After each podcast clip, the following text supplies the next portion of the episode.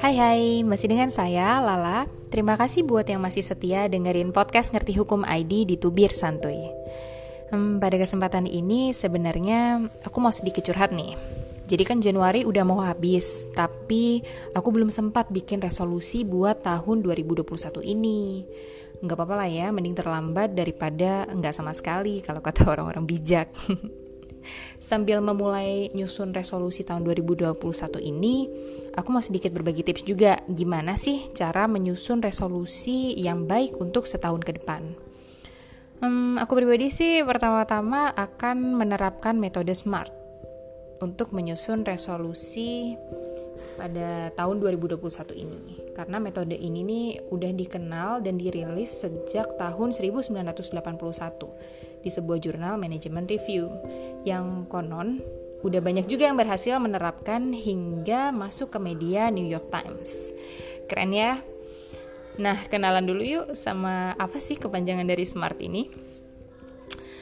Uh, S dari SMART itu untuk spesifik, yang artinya resolusi yang akan kita bikin ini haruslah bersifat spesifik, jelas, dan juga konkret. Dengan memulai membuat atau menyusun pencapaian dari hal-hal kecil namun sifatnya konsisten. Jadi semisal saya akan memiliki jumlah tabungan sebesar 1 juta per bulannya di tahun 2021 ini. Bukan hanya saya akan rajin menabung dan tidak sombong. Kemudian M untuk measurable atau yang artinya terukur. Terukur di sini maksudnya adalah adanya proses yang bisa dilihat dan diketahui sudah sejauh mana sih proses dalam mewujudkan suatu resolusi. Jadi semisal uh, tadi kan maunya nabung nih sejuta tiap bulannya. Nah di bulan ketiga atau keenam gitu kan pasti sudah ada terlihat prosesnya dan bisa dilakukan evaluasi berjangka jika belum memenuhi resolusi yang diharapkan. Kemudian yang A dari smart A ya achievable yaitu artinya dapat dicapai. Di samping spesifik dan terukur, kita juga harus memiliki keteguhan dan keyakinan bahwa resolusi ini akan tercapai nanti di akhir tahun.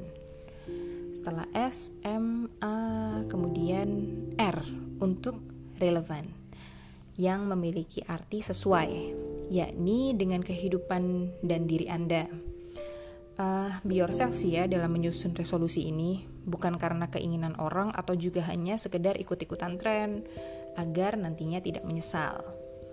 Yang terakhir T untuk time bound. Time bound di sini artinya adalah dibatasi oleh waktu. Jadi ada batas waktu yang dibutuhkan untuk mewujudkan resolusi-resolusi yang telah disusun agar supaya kita fokus dalam meraihnya. Nah, udah tahu kan trik menyusun resolusi? Nggak sulit juga untuk diterapkan dalam menyusun resolusi di tahun 2021 ini.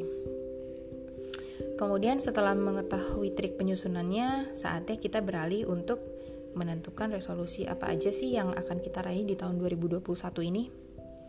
Mengingat kita nih masih berhadapan dengan pandemi COVID-19, saya pribadi sih akan memfokuskan resolusi tahun ini dengan hidup lebih sehat, olahraga teratur, makan makanan bergizi, mengurangi stres, dan juga menyisihkan waktu untuk me time. Siapa yang gak suka ya sama me time? Intinya jangan lupa bahagia dan utamakan kepentingan pribadi dalam menyusun resolusi untuk diri sendiri ya. Sekian curhatan saya kali ini, meski curhat semoga juga ada manfaatnya bagi semua. Jangan lupa juga kunjungi kami di ngertihukum.id dan juga ikuti kami terus di media sosial Twitter, Instagram, fanpage, LinkedIn, TikTok, dan juga YouTube di Ngerti Hukum ID.